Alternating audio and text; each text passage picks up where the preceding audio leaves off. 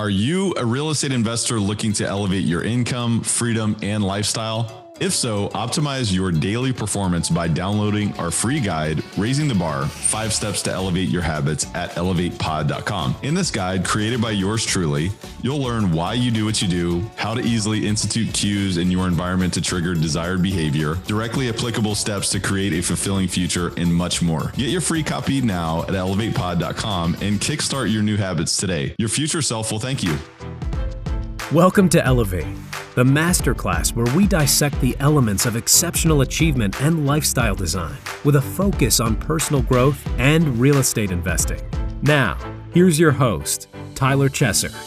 Elevate Nation, welcome back. This is Tyler Chesser. I'm so thankful to have you here, and I'm blessed and grateful to be sitting with the great, the inspiring, the incredible, really. I mean, I, I know those are three uh, really crazy terms and maybe outlandish, and maybe you think they're outlandish terms, but I'm here to tell you that it's going to live up to those descriptions. But I'm here with Jon Gordon today, the incredible Jon Gordon. What you're going to learn about today is the power of positivity. And if you're rolling your eyes, just wait uh, because this is real. Uh, this is tactful. This is practical. And uh, you're also going to learn about why your energy matters. You're also going to learn about the power of a vision, a mission, and a passion. You're going to learn about overcoming rejection, the power for overcoming rejection. You're also going to learn about how the Los Angeles Rams, by the way, the Super Bowl winning Los Angeles Rams, how they did it, how they've developed this championship culture how they've developed, you know, this apparatus and this machine that is firing on all cylinders and how that can apply to your real estate business, to your family, to the way that you are performing. And this is such a great episode today. There's so I mean like every phrase, every every part of this discussion was like, "Whoa, rewind, play again, play again, understand, repetition because I mean, it's just it's filled there's there's no wasted time in this episode. So I want to invite you to buckle up. Elevate Podcast is all about mindset, mind expansion, and personal development for high performing real estate investors. I'm your host, Tyler Chesser, and I'm a professional real estate investor and high performance coach. It is my job to decode the stories, habits, and multifaceted expertise of world class investors and other experts to help you elevate your performance and lifestyle. Are you ready to take it to another level? It is time. Let's raise the bar today. And I want to invite you, if it's your first time listening, thank you so much for being here. If it's your 250 plus time listening, thank you so much for coming back. And I want to invite you to pay the fee. All you have to do is pay it forward, share the episode with a friend, grab the link, send it in a text message, an email, or post it on social media. That's all you have to do. It's really, really easy. The only way that we can continue to add massive value to you is if we earn the value of your introduction. Uh, if you've already introduced us in the past, thank you so much. We just ask that you do that once again for today's episode. I can tell you that today's episode is going to impact many, many, many people. And with your help, we have the opportunity of adding that type of value. This is a way that you can add that value as well. Because with you, you know, someone else may have the opportunity of changing their life. They may have the opportunity of transforming their future. And so I think that that's a very powerful opportunity. And I want to invite you to pay that fee. I also want to invite you to give us a rating, review, or subscribe or follow Elevate Podcast on wherever it is that you listen or watch podcasts. Uh, ultimately, your ratings and reviews are very important to us, and we really appreciate it. It really takes you 10 to 15 seconds. So if you haven't done so already, please go ahead and give us a rating and review. Of course, subscribe. And with all that said, I want to dive in and introduce you to Jon Gordon who his best-selling books and talks have inspired readers and audiences around the world. His principles have been put it, put to the test by numerous Fortune 500 companies, professional and college sports teams, school districts, hospitals, and nonprofits. He is the author of 24 books, including 12 bestsellers and 5 children's books. His books include the timeless classic, The Energy Bus, which has sold over 2 million copies, The Carpenter, which was a top five business book of the year, Training Camp, The Power of Positive Leadership, The Power, power of a Positive Team, The Coffee Bean, Stay Positive, and The Garden. Jon and his tips have been featured on The Today Show, CNN, CNBC, The Golf Channel, Fox and Friends, and in numerous magazines and newspapers. His clients includes the, the Los Angeles Dodgers, Campbell Soup, Dell, Publix, Southwest Airlines, Miami Heat, the Los Angeles Rams. By the way, of course, you're going to hear all about the behind the scenes in terms of how he worked with Sean McVay, how Sean McVay instituted the culture of excellence, uh, the culture of champions. Snapchat, by the way, as well. You're going to hear a behind the scenes story about how uh, about how Jon uh, implemented some of his thought processes with Snapchat and um, how that helped them transform their business.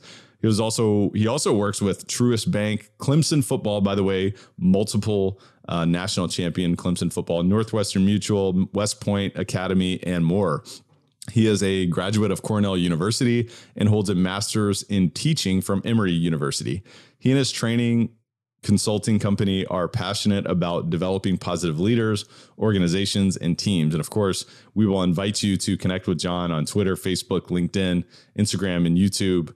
Uh, because there's so much more to go deeper with Jon on, uh, in addition to his book. So, without further ado, please enjoy this life changing conversation with the phenomenal Jon Gordon. Jon Gordon, what a pleasure and a privilege to welcome you to Elevate. How are you, my friend? I'm doing great, Tyler. Great to be with you. Thank you so much, man. Uh, I'm excited about our conversation, excited to dive into you, your journey, your story, but also uh, what you've been able to uncover because, man, you've uncovered a tremendous amount of wisdom, as uh, anybody who's watching this podcast can see right behind you on the bookshelf. I mean, some collection of works that you've been able to put out in the world in terms of your books. So thank you for that, man. Thank you for spending time with me today. Nah, thank you. I, I love doing it. Years ago, I didn't know I was a writer and I remember asking, what am I born to do? Why am I here? And writing and speaking came to me. It was at a crucial moment in my life, not knowing that years later I would write 26 books, five children's books, and continue to write more and more. Ideas just keep on coming. I'm not worried about not writing books. I know that there's more to be written. And I know it's what I'm meant to do to share information, share ideas, share principles, share concepts that will help people improve their lives, their careers, their families. So I love doing it. And it's an honor to be with you. So give me a sense of that moment in your life when you're asking that question. I want to dive into the, you know, specifics of that. You know, how did that look? Was that a journaling practice? Was that a question that persisted for a certain period of time? But where were you in your life at that moment as well? I was about 31 years old and two small children. And my wife came up to me and she said, I love you, but I'm not going to spend my life with someone who makes me so miserable. You need to change. You're making me miserable. You're blaming me all the time. You're just tough to be around. And I just can't do this for the rest of my life. And I was miserable. I was negative. I lost my job during the dot com crash. So it was a really scary and tough time. Didn't know how to pay the bills, right? All the dreams I had when I was younger were now being crushed by what I was going through. And it was a turning point in my life. When she gave me that ultimatum, I wanted to stay married. I loved her. I wanted to be with my kids. And I knew I didn't like who I had become.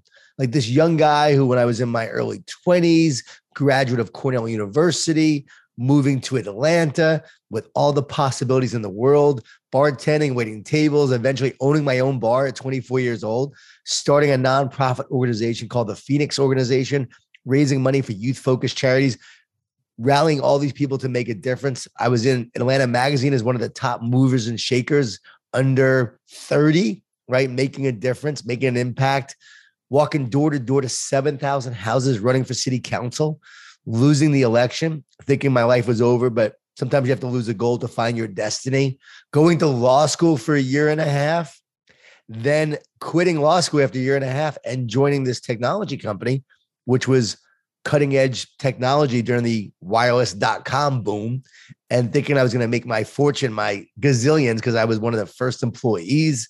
And then to see that crash and everything spiraling down, to to lose what I thought was what I had and my and my future, that was a really tough time. But that was really the new beginning because it was in that moment when I said, okay, what am I born to do? Why am I so miserable? Why am I so unhappy? it didn't look like journaling. It looked like prayer. It looked like on my hands and knees in my Jerry Maguire moment. Like, God, mm. help me, help you. Help me, help you. And also show me the money because I'm literally almost bankrupt. So it was a really tough time, but also an amazing time when I look back because I had nowhere else to turn. And I had to go within. I had to look up. I had to find a greater power because I wasn't strong enough on my own. And it was during that time that I really truly believe I had a spiritual experience that said, This is what you're going to do for the rest of your life. And this is your calling. And I didn't know how it was going to happen. Didn't know what I was going to speak about initially. I just knew that I wanted to do this and encourage people. And then I realized I wanted to be more positive. So I started to research all the ways that I could be more positive. This was during the emerging field of positive psychology. So it was just beginning. So this is the forefront of that whole revolution. And I'm at the forefront of it, researching and reading all these different studies and so forth. And I started a newsletter. I started sharing these positive tips out there with people. And I started doing this work and speaking on it. Gave 80 free talks, 80 free talks. Anyone who would listen sending out emails all the time. Hey, I'm Jon Gordon. I would love to speak to your team or organization. About 95% did not return my email. Probably 99% did not return my emails. But I would get one here, one there. But then friends would tell a friend, and someone would say, Hey, I'm having a meeting. Will you come speak? It's 10 people, sure. Five people, yes. But then I wrote The Energy Bus in 2006 and that book would would really change my life because that was the book that got out there and put me on the map but it didn't change your life immediately, from what I understand. From what I understand, there was a tremendous amount of rejection originally for that, which was it seemed like your breakthrough moment, but it took a long time to get there. Could you talk a little bit about that? Good point, because it might look like all of a sudden I wrote this book and had this amazing success right away. It was rejected by over 30 publishers. So I was told, no, no, no, it's not going to happen. Even my agent said, give up. It's not going to happen. But I couldn't wow. give up. I couldn't give up. I had my mission and vision, and it was this to encourage and inspire millions of people, one person at a time. I knew I wanted to make a difference. I really became someone who wanted to serve others and inspire others. Up until that point, it was all about me. It was self focused. It was, in a sense, not narcissism, but my own success and mm-hmm. making money and being successful and being what I thought a man is and a husband is. And I made a decision I was going to serve others. I was going to make a difference. I want to inspire, encourage, and make a difference one person at a time. So I would always be there for that one person, available for anyone who would need it.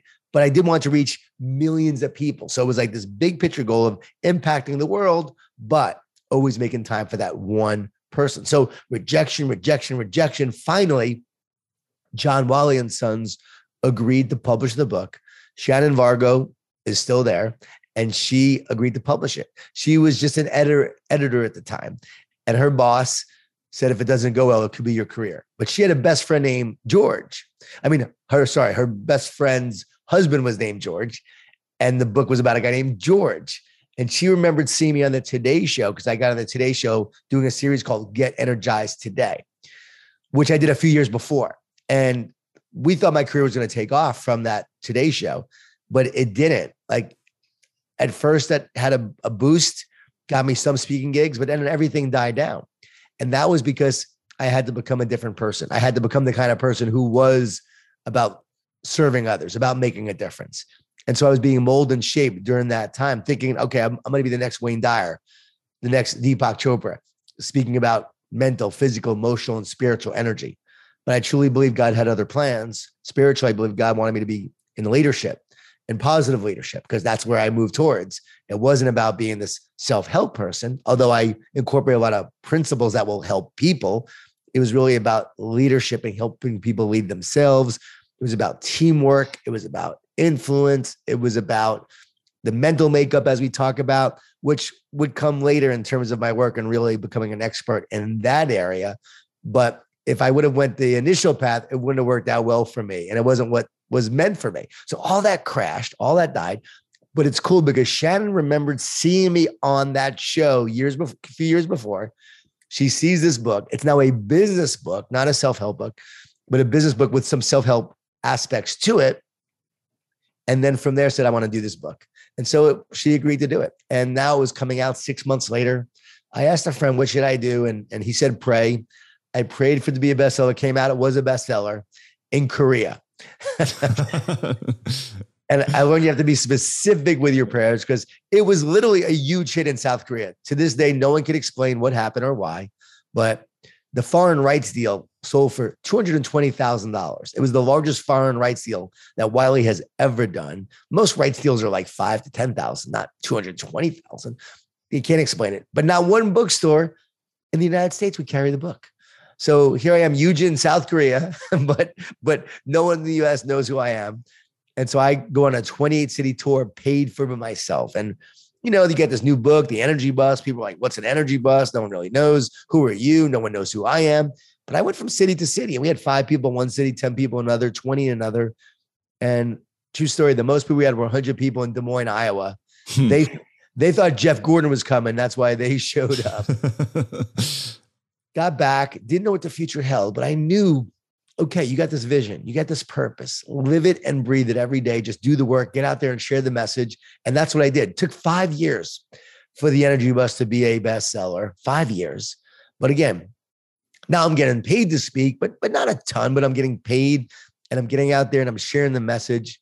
Again, having no idea that the book would go on to sell probably 3 million copies now and still selling over 100,000 copies a year every year you know, making a difference, reaching more and more people, more popular now than it was back way back when 15 years ago when it was was published. I can't believe this book is 15 years old. Like I'm 51 now and I wrote it when I was 35. Think about that. That's amazing. That's, that's wild to me that this I'm so much wiser now than when I was 35 and yet the wisdom in that book shows you that it was beyond me. I was receiving some some insight just like a painter receives you know the impulses and this idea in their head of what the painting should be and you know when when designers get ideas for art you know the architect of a building or a project or it, they just say it comes where that singer says that the song just came to them and they wrote on a napkin in that moment. Mm-hmm. Like, where do these amazing kind of ideas come from? Like the collective energy field of consciousness, right? There's some kind of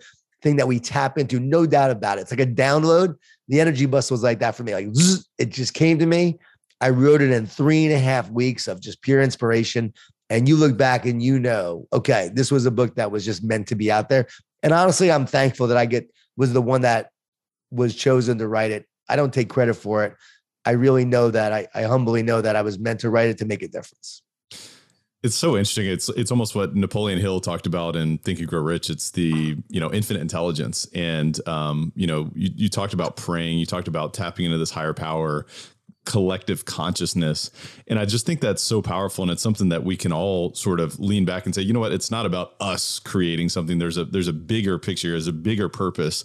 But the undercurrent and the parallel of your commitment, not only in you know, continuing through those false starts, um, continuing through those rejection experiences, but also the the concepts of you know what you were sharing was the power of positivity. And you know, talk to me about that and why is that still? I mean, it's, it's like you were you were ahead of your time.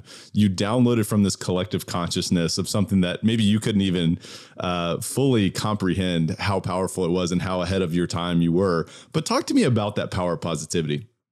Thanks, Tyler. There really is a power of positivity. I think about the teachers before me, right, who were sharing this message years before. So they were ahead of their time talking about the power of positive thinking, right? Norman Vincent Peale in the power of positive thinking.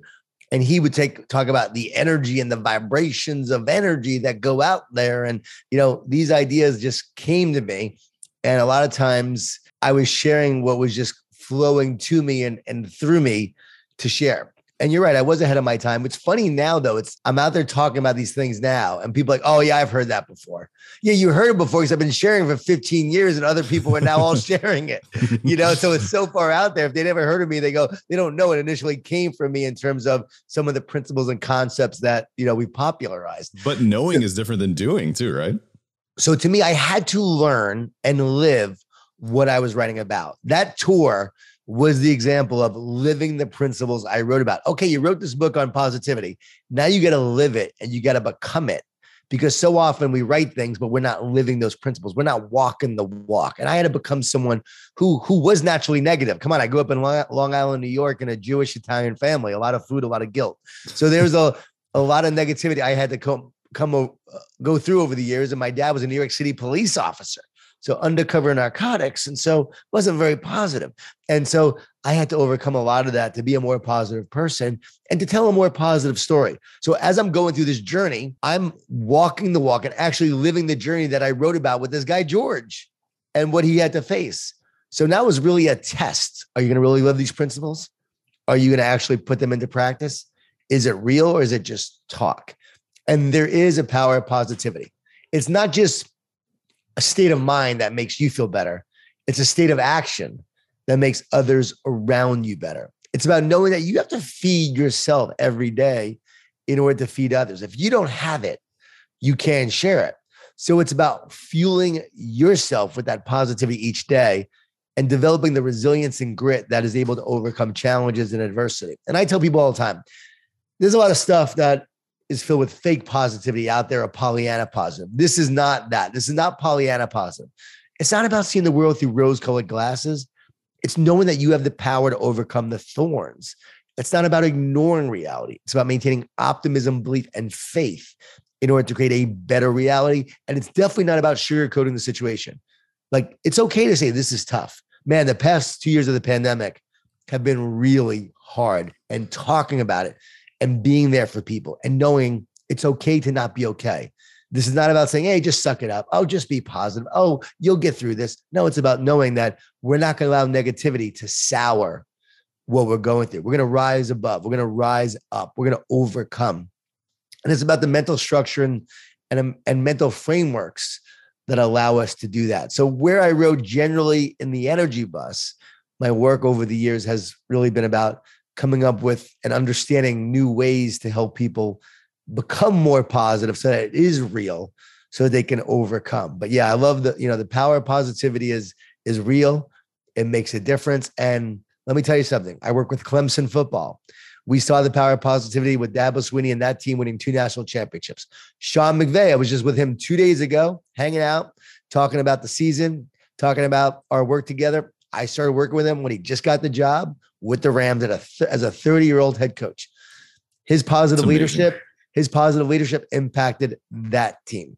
Work with the Tampa Bay Lightning, helped them turn around their struggles a few years ago.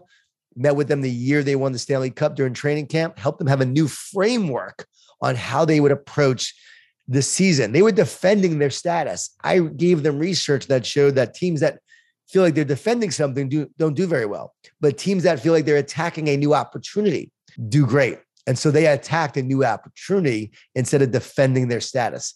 Same thing with the Rams going forward. Hey, you're Super Bowl champs, but you can't be thinking about that. You're not defending that. You're attacking a new opportunity this season. Work with the LA Dodgers and Dave Roberts when he took over as the head coach, started working with him. So I've had the opportunity to work with incredible positive leaders to see that impact, the impact it has.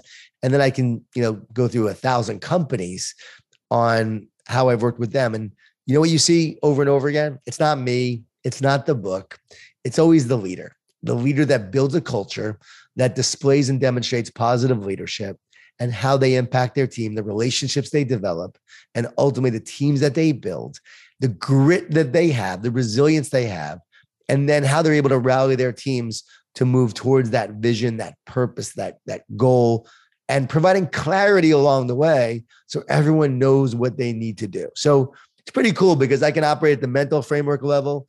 From as a mental coach, I can go there. I can go at the cultural level. I don't think very few people know culture like I do, working with all these organizations. And then I can work at the leadership level, but then also at the front line level because my background is in the restaurant business, waiting tables, bartending, and I understand what that looks like on on how to be a frontline employee and thrive and lead from where you are. So, man, I just love, I love, as you can tell, I love doing this. And I wake up every day passionate about doing this. And things have tried to, you know, distract me in the past and and cause me to veer off a little bit temporarily. But I always now come back to this. And now after this last distraction, I'm trying to do a positive cookie. I had this clear, clear thing after the cookie wasn't going well. And recognizing that it would take 100% of my time to make it successful. And I really believe I could have made this positive cookie work, but I heard it loud and clear. I didn't create you to sell cookies. like you're here to develop leaders and encourage people and It's about people, not cookies. And so I knew right then and there, got to move on.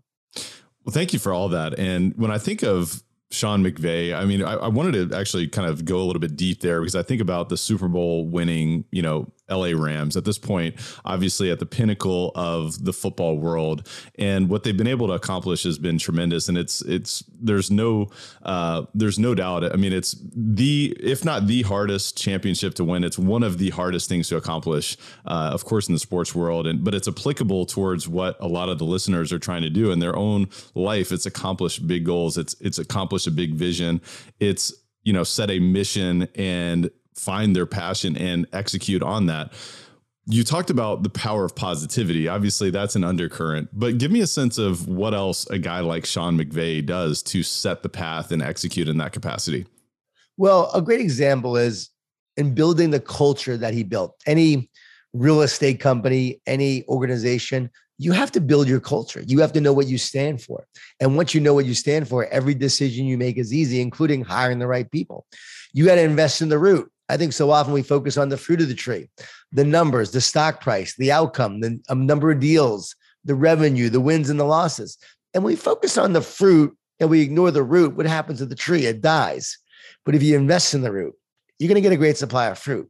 And let's face it, over the last number of years, anybody could have been, could have been successful in business or in real estate or in years past during the Great Recession, the mortgage business but what happened, eh, what happened then, and what happens, and what's happening now, is when you start to have some downturn in the economy, we start to have some economic issues.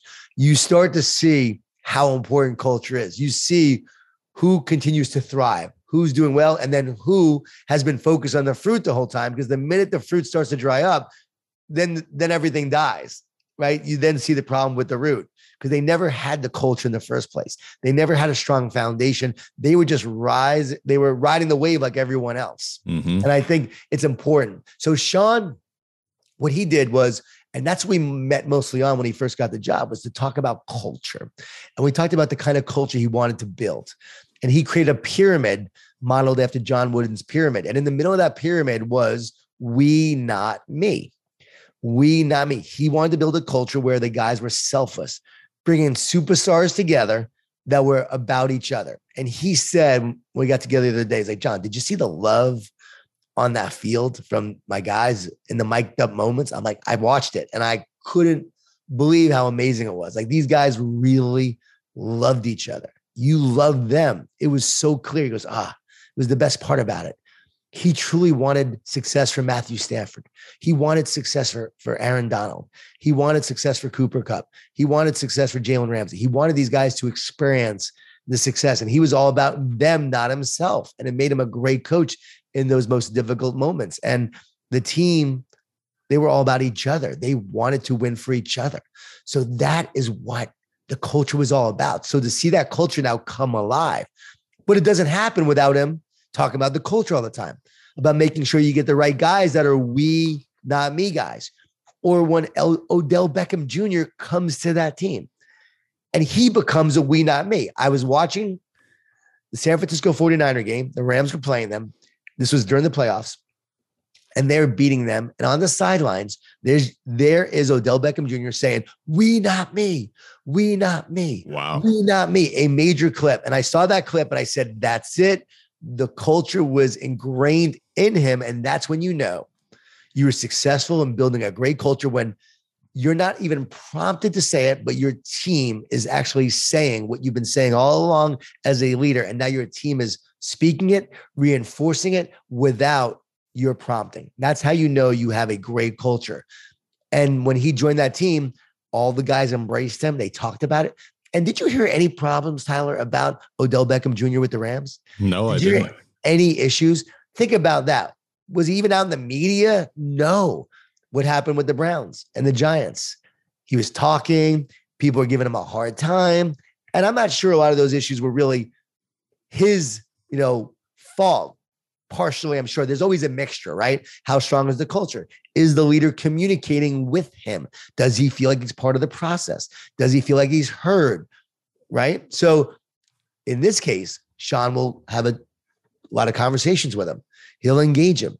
As a leader, he's there for him. Sean is a social genius, not just an offensive genius, but a great leader, off the charts leader, and a social genius connecting one on one. So are the other leaders on the team. So he then became a part of that culture. So that's like a real living, breathing example of real life that you get to see on display for the world to see. That's why I love sports. I love working with sports because it allows me to talk to businesses because the same principles apply, but you just can't tell, hey, Joe in compliance is doing awesome and building a great culture, right? but you but you you get to see this firsthand and the world gets to see it take place with the Rams. And then to know behind the scenes what is happening is is really the, the greatest position of all to see the culture come to life. And it all started years before, we, not me, and then Sean building it, talking about it, reinforcing it and then them bringing in guys who actually fit that culture. And when you bring someone in who might be on the, you know, on the cusp between the line, maybe, maybe not, the culture will drive that talent towards greatness. Hey guys, just a quick word from our sponsor, then we'll be right back to the show. This episode of Elevate is brought to you by CF Capital, a national real estate investment firm founded by myself and my business partner, Brian Flaherty. CF Capital's mission is to provide property investment and asset management solutions to help investors like you maximize their returns by investing in high value multifamily communities. If you are looking for risk adjusted alternative investments in quality apartment communities, are seeking tax optimized cash flow with appreciation upside without all the hassles of management, you might benefit from learning more about investing alongside our team. You're invited to reach out and learn more about how you can invest with us by visiting cfcapllc.com. We're also currently offering a free ebook called The Bottom Line 10 Ways to Increase Cash Flow in an Apartment Complex. Whether you're a new or experienced investor, we're confident you'll find massive value in this resource. So go get your free copy today at cfcapllc.com. And now, please enjoy the rest of the show. Hey guys, my friend Damion Lupo just informed me that checkbook IRA IRAs have been made illegal by the US tax court. That means if you have a checkbook IRA, your holdings are now disqualified. That means taxes and penalties of up to 50% or more. Don't panic. Damion and the EQRP company can fix this. Lucky for you, those IRAs can be converted into EQRPs. Plus, you can do this retroactive to the last year, getting tax deductions and reducing your taxable income from last year. Want to invest your 401k or IRA in real estate, Bitcoin, gold, or even your own business? You can. Whether you're a full time investor, retired, a dentist with dozens of employees, if you're listening, you qualify. The EQRP works and is your secret weapon. And now it's retroactive. They have your solution. By the way, if you got bad advice and use an IRA for an apartment syndication, you are sitting on a UBIT time bomb. But don't worry, there's a solution the EQRP. The EQRP company is ready to help you get control of your money, kill UBIT, and help you pay way less taxes. Want to learn more about this strategy? Simply text the word elevate to 307 213 3475 for Damion's brand new 2022 EQRP special report. Paying tax or letting Wall Street suck you dry is dumb. Your first step is freeing your retirement money by sending a text to 307 213 3475 with the word elevate. I love it, man. And there's so many parallels, as you mentioned, there's so many parallels in terms of developing that culture within a team like that. And of course, within an organization, whether it's a small team, a large team. And, um, you know, when I think of this pyramid, it's almost like establishing truths or principles within the organization that's collective buy in. When you think about we, not me, and you think about the pyramid like John Wooden created, and, and I'm very familiar with that as well. And I thought that that was um, something that endured, obviously, 10 championships. I mean, nobody has ever done that before. And so when I think of developing a championship winning team, whether it's real estate related or otherwise, it's developing truths it's it's it's hiring it's firing based on that. It's developing and strengthening uh, your team members. But i would also imagine you could go beyond that in terms of the truth development uh, that culture what that looks like but also communication. Could you describe a bit of what that communication looks like on an ongoing basis in an organization maybe like the rams uh, because that's like the day-to-day implementation of that culture. Could you speak to that a little bit? Well let me just give you the Miami Heat, for example, Erik Spoelstra brought me in to work with his leadership team. And I'll never forget, he said, Come work with us because we want to be a more connected leadership team so we can better serve our players.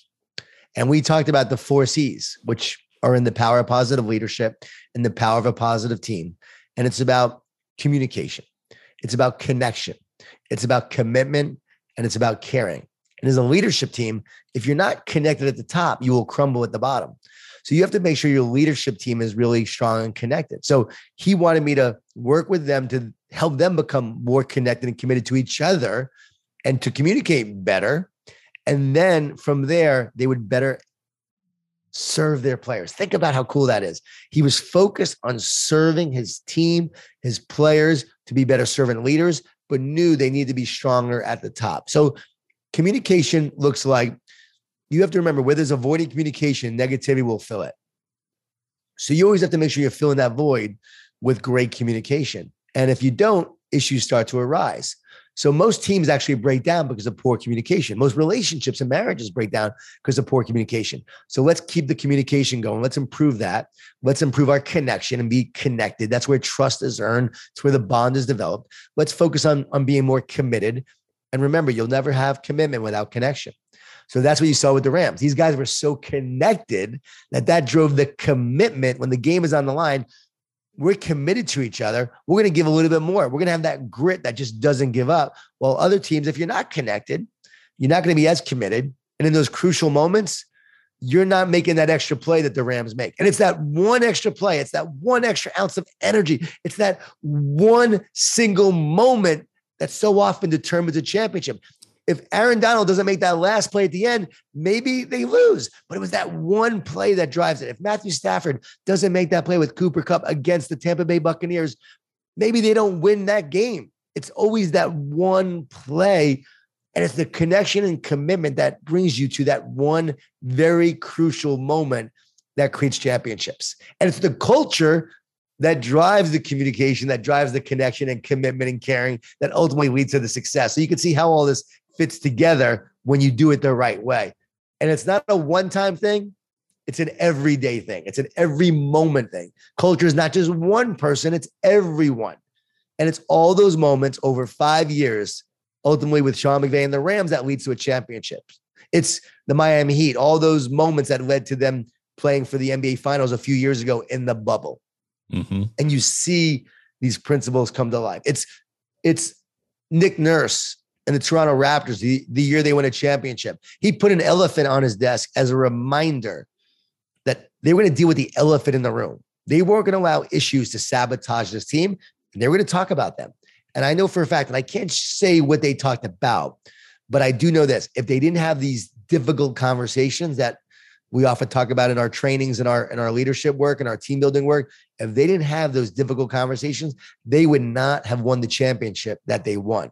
So I always know all these little things that happen along the way that the public doesn't see. But mm-hmm. behind the scenes, you see how the culture, the leadership, and these principles ultimately drive it. And from a business case, really cool moment for me just the other day. I went to go work with Snapchat. They're now called Snap. And I was speaking to their 150 global leaders. And Evan Spiegel, the, the founder, brought me in. Well, he brought me in in 2017. He had read The Power of Positive Leadership. It had just come out and he brought me in to speak to his his leadership group, about seven people on his leadership team. And on my way there, I'm thinking, okay, these are some of the smartest people on the planet. They're very analytical, they're data driven. I'm not really an analytical, data driven person. I called up Evan. Evan, you have some of the smartest people on the planet. What do you want me to talk about? Do you want me to share the, the latest research and, and data in terms of optimism and belief and the competitive advantage that the research shows it gives you? You want me to talk about the cost benefits analysis of positivity versus negativity? He said, he said, Jon, Instagram is is coming after our business. Wall Street is is beating us down. The marketplace is is destroying us right now. Our stock is at four dollars a share. He said, just help us stay positive.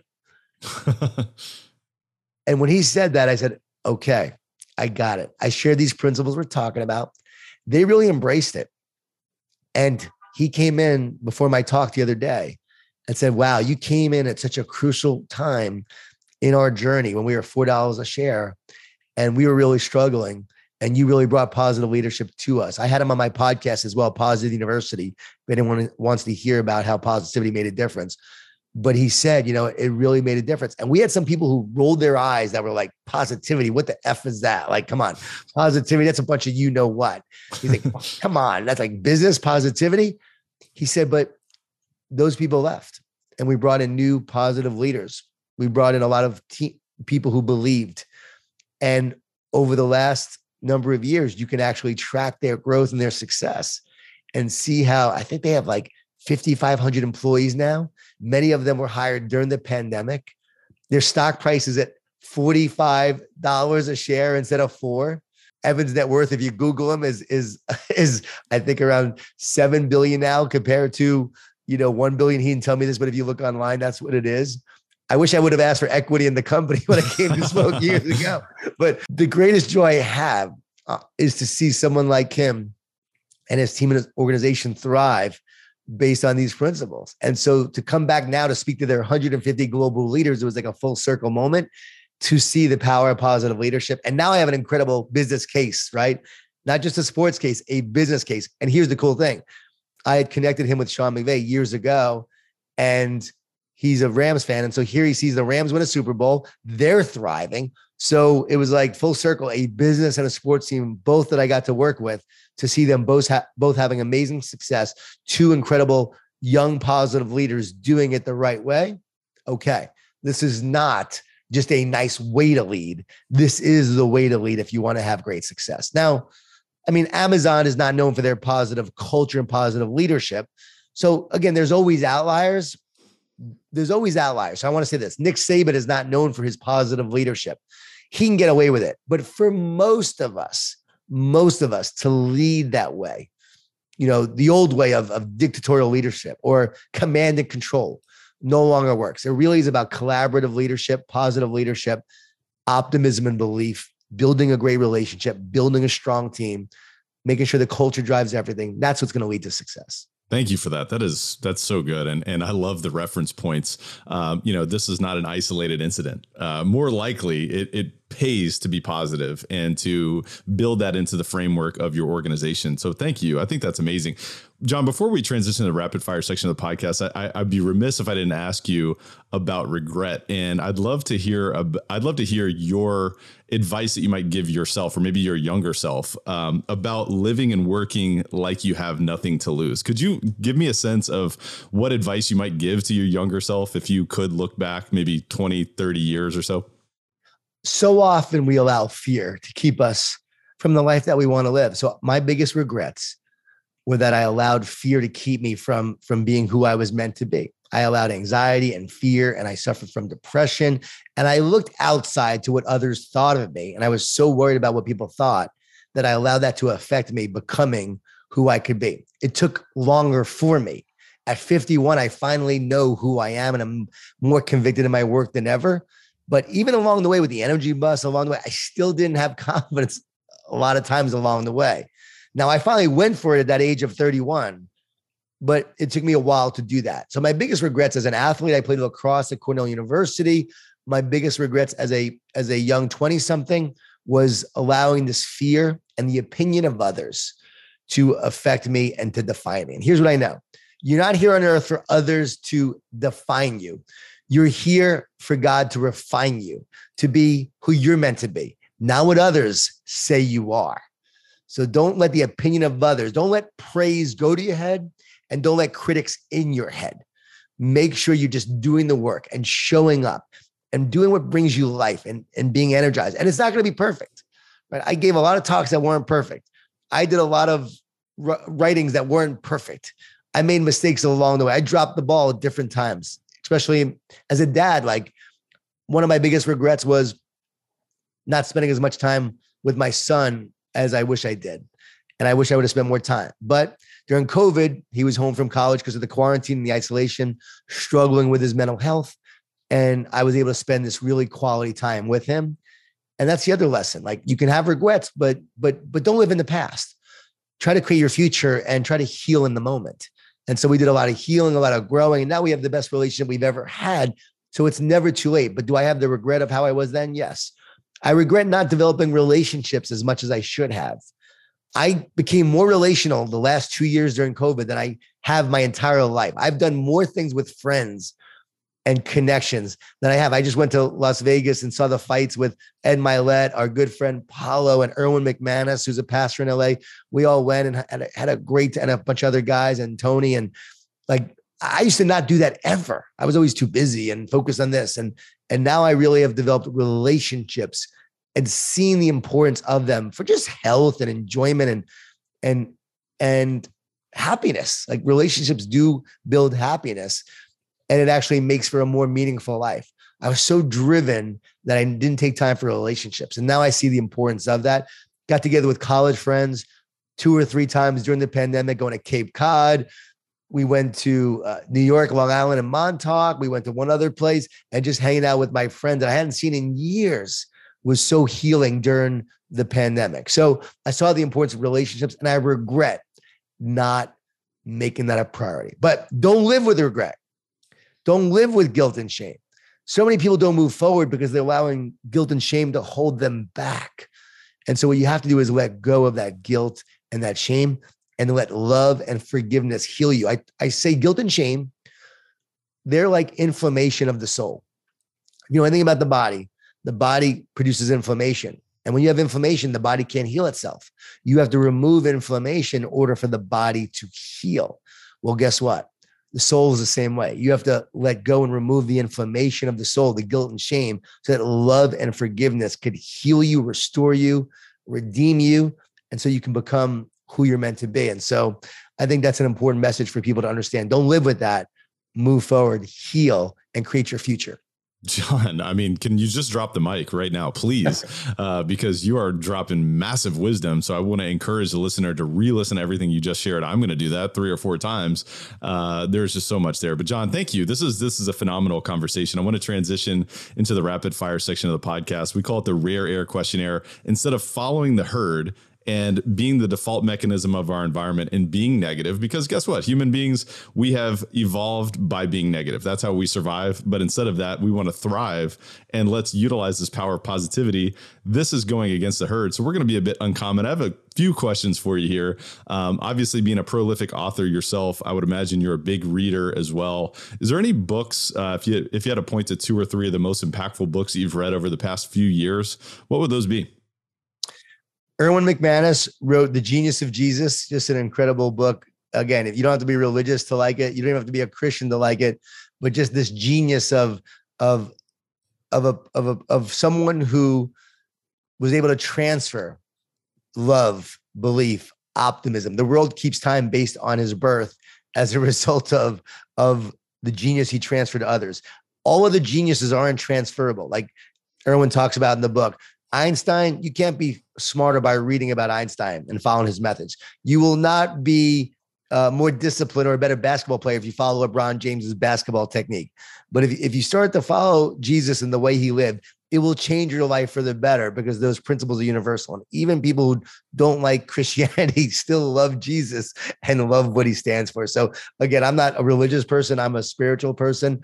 And I think that's a, that book was incredible. John Ortberg, Soul Keeping was amazing. Uh, Donald Miller, Miller, A Million Miles and a Thousand Years, one of my favorite books of all time. Max Lucado, Traveling Light is an all time favorite. Early on in my career, or I would say as a younger person, Og Mandino and The Greatest Salesman had a huge impact on my life. Jonathan Livingston by Richard Bach and also Illusions by Richard Bach were books that inspired me, encouraged me along the way, inspired me to write fables. So those are some some people that have inspired me. Thank you, man. You're you're rattling them off. I feel like if I would have given you a few more minutes, we may have gotten about hundred books there. So thank you. Oh, I could give you a lot more, but yeah, those are those are some good ones. yeah, we'll put links in the show notes as where the listeners can find those books. Thank you for those suggestions. In addition to the many best-selling books that you've written as well, Jon, we'll put a link uh, where the listeners can find those uh, and go ahead and grab those immediately as well. But Jon, if you had to point to the biggest way that you elevate your life on a daily basis, what would you say about that? Thank you, walk every day I take a walk of gratitude. Research shows you can't be stressed and thankful at the same time. So if you're feeling grateful, you will not feel stress. So I do this walk of gratitude each day, and it floods your brain, sorry, your brain and body with these positive emotions that uplift you, rather than the stress hormones that slowly drain and kill you. So think about it. Every day I'm doing this, I'm creating a fertile mind that is ready for great things to happen. And I literally rewired my brain from negative to positive over the years by doing this. And it's where all my ideas for the books that I've written have come from. 26 books now have come from these walks where the ideas just come. I feel like the rewiring part of that is the most critical part because when we get knocked off, I'm sure you get knocked off on a daily basis, but the rewiring is what allows you to veer back in the direction of gratitude, positivity, um, love instead of fear. Am I saying that correctly? It creates the neural pathway that allows it to happen. But we must remember that the brain is the hardware, it's where activation happens. No one has ever found a thought inside of a brain. I will challenge any neuroscientist Tell me where the thought is in the brain. Activation happens in the brain, right? We have these neurosynapses in our brain, but consciousness is the software. It's the internet cloud. And I don't know how it all works, but I have a good understanding and a framework for we have this internet software, this cloud of consciousness. And these thoughts and ideas are always coming into our brain and activating certain parts of our brain. We know that that the fear part will activate in the amygdala. The love part will activate in the neocortex, right? Right here. And I call it the positive dog part of the brain. So the thoughts are always coming in, but I do find the more you're intentional in focusing on the positive thoughts, and when the negative ones come in, either the, letting them pass through and don't give them any attention or energy, recognizing that they're lies that will tell you things about yourself and your future that just aren't true. And then speaking truth to the lies on a daily basis and words of encouragement, you start to change the way your mind works, your soul works, and ultimately the rewiring of your brain. And for me now, those negative thoughts still come in, but it's almost like the more I've done this, it's like I see them a lot less. And when they come in, I'm able to actually deal with them in a, in a very quick way that they no longer really have much power. So where I, I used to wake up ang- anxious and depressed and down, wondering my, why my life was so bad. Now I wake up more excited, passionate, and purposeful. Now, do I have days where I wake up and, you know, it's not good? Uh, yes, but I also know it's just temporary because there is an ebb and flow to thought. And so negative thoughts are always coming in. Here, here's a cool thing, Tyler. I always ask people, do your negative thoughts come from you? And people will say yes. But here's the next question. If you believe your negative thoughts come from you, who would ever choose to have a negative thought? You would never choose a negative thought that sabotaged you. So where's it coming from? When you're dreaming, having a nightmare, are you choosing those thoughts? No, they're coming in. When you're walking down the street or getting ready for a big meeting, meeting, and that thought that comes in that says, "Ah, it's not going to go well. Could be your career. You might lose this deal." Those thoughts are not from you. The thought that a professional athlete has that says you might lose your job, you're not playing well, not going to be a good game. You would never choose those thoughts, and those are not thoughts of of evolution. You talked about our negative thoughts in terms of survival. There are negative thoughts that help us survive. Those are useful. These are thoughts from a more spiritual battle that attack you in the place of your identity. Hmm. So you have to understand how this battle is being waged in order to win the battle. And I wrote about that in the garden behind me. If you see that book, that green book, the garden is where I share how to win the battle of your mind, right? And it is a, it's a, it's a mental, physical, and spiritual battle and once you understand how it all works together, neuroscience, the spiritual aspect, the consciousness aspect, then you can win the battle. And that's my thinking and paradigm and framework has changed over the years. I've been sharing this a lot recently with a ton of professional athletes and leaders, and man, they're getting it. And I'm, I'm sharing it actually with kids, teenagers. And it's been a game changer for kids who are struggling with fear, stress, and anxiety. So it's important to understand negative thoughts are not coming from you. Don't believe the lies that they tell. Keep on speaking truth to those lies every morning, every day. And I'm not talking about affirmations, I'm talking about speaking truth. And as you do that on a daily basis over time, you will walk in a greater power for your life. Jon, this is unbelievable. This is so powerful. This is life changing uh, again. And, and, I just really appreciate that. What is the biggest way that you elevate others around you? Mm. You believe in them and you encourage them. Leadership is a transfer of belief.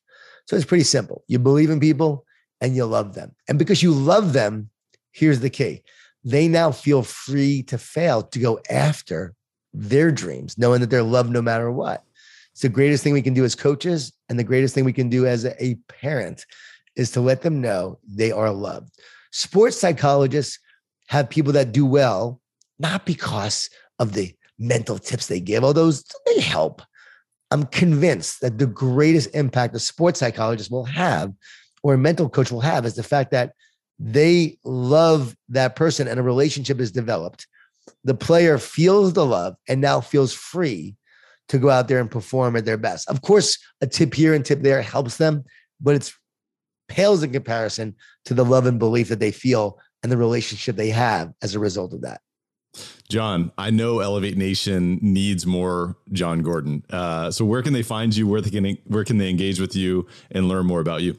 Hey, thanks for having me, Tyler. JonGordon.com, J O N Gordon.com, Twitter, Instagram at J O N Gordon 11. And yeah, we always love sharing tips and encourage people to read The Carpenter. I think that book will really help people go to the next level besides the garden as i said i think those are two books that will really encourage and inspire people and then i have a weekly positive tip that i've been sending out since 2002 and i write it every week since 2002 so it's 20 years now that people can sign up for and um, started with five people my mother my brother my best friend from college.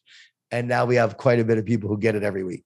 Jon i want to acknowledge you. Uh, you know due to your grit and determination and resilience and unwillingness to give up. You know, originally when we are talking about all that rejection, you've been able to live this passion and share that with so many people and make such a difference uh, in this world and really serve and live this amazing life. So I just want to acknowledge you. Uh, I want to, you know, show my appreciation. But is there any parting thoughts or words of wisdom that you'd like to share with Elevate Nation today? I love what your audience does. I know most of them are, are real estate investors and my wife handles that for us. She loves real estate. I just like to write and speak and do what I do, but she loves looking at properties and loves investing and doing all that. We're starting to do some investing in triple net properties and commercial properties. Beautiful. Uh, you you obviously know about all that. So oh yeah, yeah. So we're just getting into that now, and uh, we're looking at properties in Florida and Texas. That are the two main areas we want to invest in for obvious reasons. And uh, no question. A, and you know, not just from a uh, shutdown standpoint, want to make sure that we have places that will where tenants could actually pay their bills. Mm-hmm. And so mm-hmm. she is, uh, you know, handling that for us. So I want to just say I appreciate what everyone does, and I know there are days that you wake up, you don't feel very, very good. There are days you wonder, hey, why am I even doing this? But in those moments, just remember that even if you can impact one person in your day, you're a difference maker. You're a leader you influence others in a positive way. And that's what life is all about. Here's the deal you may not wake up feeling very positive. That's why we need a purpose to give us something to be positive about. And there are days I don't feel very positive, but it's my purpose that drives me to make a greater difference. at the end of the day, right? At the end of our life, yeah, it's great to own real estate. It's great to, to have property and wealth, but we can't take it with us. So I always try to think of the end in mind. Like, how do I want to live my life? What kind of difference do I want to make? What legacy do I want to leave? And the greatest thing you can build is people and relationships. So as you're building your business, as you're growing your wealth, as you're investing in properties, when you do it with people, you're actually going to enjoy life more, but also be more successful. So just remember the core of, of, of how you can do it. There's a way to do it that you can have both, right? You don't have to cutthroat people on your way to the top. You don't have to, you know, crush the competition. Do what you love, live with that purpose, and more positivity will flow from your life and greater relationships. Jon Gordon, ladies and gentlemen, if I could jump out of my chair right now and scream from the mountaintops about this, I would. Uh, but man, I just really, really enjoyed this. Jon. until next time, my friend, thanks again for being on Elevate. Hey, thanks, Tyler. I appreciate it, and can't wait to share this with others as well. It was it was a fun conversation with you, and you definitely brought out the best. I appreciate that.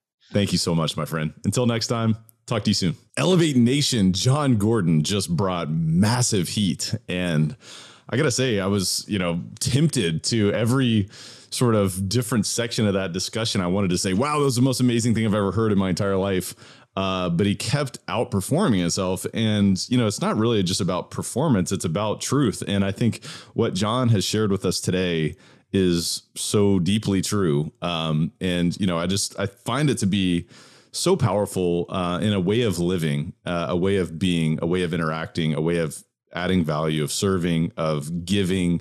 And, you know, to me, it's ultimately this is the abundance mentality when we have and we when we utilize the power of positivity and when we recognize that our energy matters and that belief and optimism more likely than not will put us in position to succeed and to live a life of purpose that can change everything. And you know i think obviously it can help us achieve more in real estate. It can help us grow our portfolio build our empire but it can also help us live this life of impact, uh, live a life of meaning, and look back and say, you know what, I don't have regrets. I don't regret not investing in relationships or spending time with people that are important to me or doing the things that I'm called to do that are deeply true to me. And I feel like this conversation is a life changing conversation. I really do. Um, I don't really say that too much. Uh, I really, really believe that on this one. I think that um, this is one that I will re-listen to uh, many times, and I would invite you to do the same. I would invite you to re-listen to the show. You know, maybe it's once, maybe it's twice, um, but I, I want to invite you to really embody this and take some time to really understand this. If you need to pause, if you need to think, if you need to take a walk um, and consider you know what Jon is sharing with us today. I mean, he truly is a conduit from. Um, I definitely feel a higher power. Um, you know, there's so much infinite intelligence that he is emanating and it's not because he's better than anyone else it's not because you know he's just this ultra human being like we all have the ability to tap into this higher power and you know he he really showed us the example of that today but there's just so much deep truth and wisdom in what he shared with us. Um, so I want to encourage you to share this with a friend and have a discussion with someone else. What was it that you feel uh, was surprising or something that came up for you that is becoming something that's apparent that you need to make a shift in? Uh, or you can make a commitment towards. Um, how can you apply the po- power of positivity? How can you get clear on the culture that you're developing within your organization or within the circle of friends that you interact with or you know your business partners or whatever your family? I mean i think about culture of a family. I think that's important. What is it that you want to take action on? I want to I, I want you to identify i want to invite you to uh, identify your top one two or three takeaways from this episode and make a commitment to taking action on those whether it's making a shift in your behavior um, looking something up and learning more about something. Maybe it's reading a book that he shared. Maybe it's reading a book that that Jon wrote. Um, I think about how our mind can open up so many new possibilities. And what we've done today is we've planted seeds. And so now we've got to water those seeds, and the, the watering comes through taking massive action. So, really, we don't get any power just by information uh, we need to take that information to insight and then to action. So that's what I'm inviting you to do now. Until next time, Elevate Nation, thank you so much for tuning in, and we will see you next time. Thank you for listening to Elevate. If you enjoyed this episode, be sure to rate, review, subscribe, and pay it forward by sharing with a friend. Most importantly, take this opportunity to elevate your results by taking immediate action on what you learned. For more, visit elevatepod.com.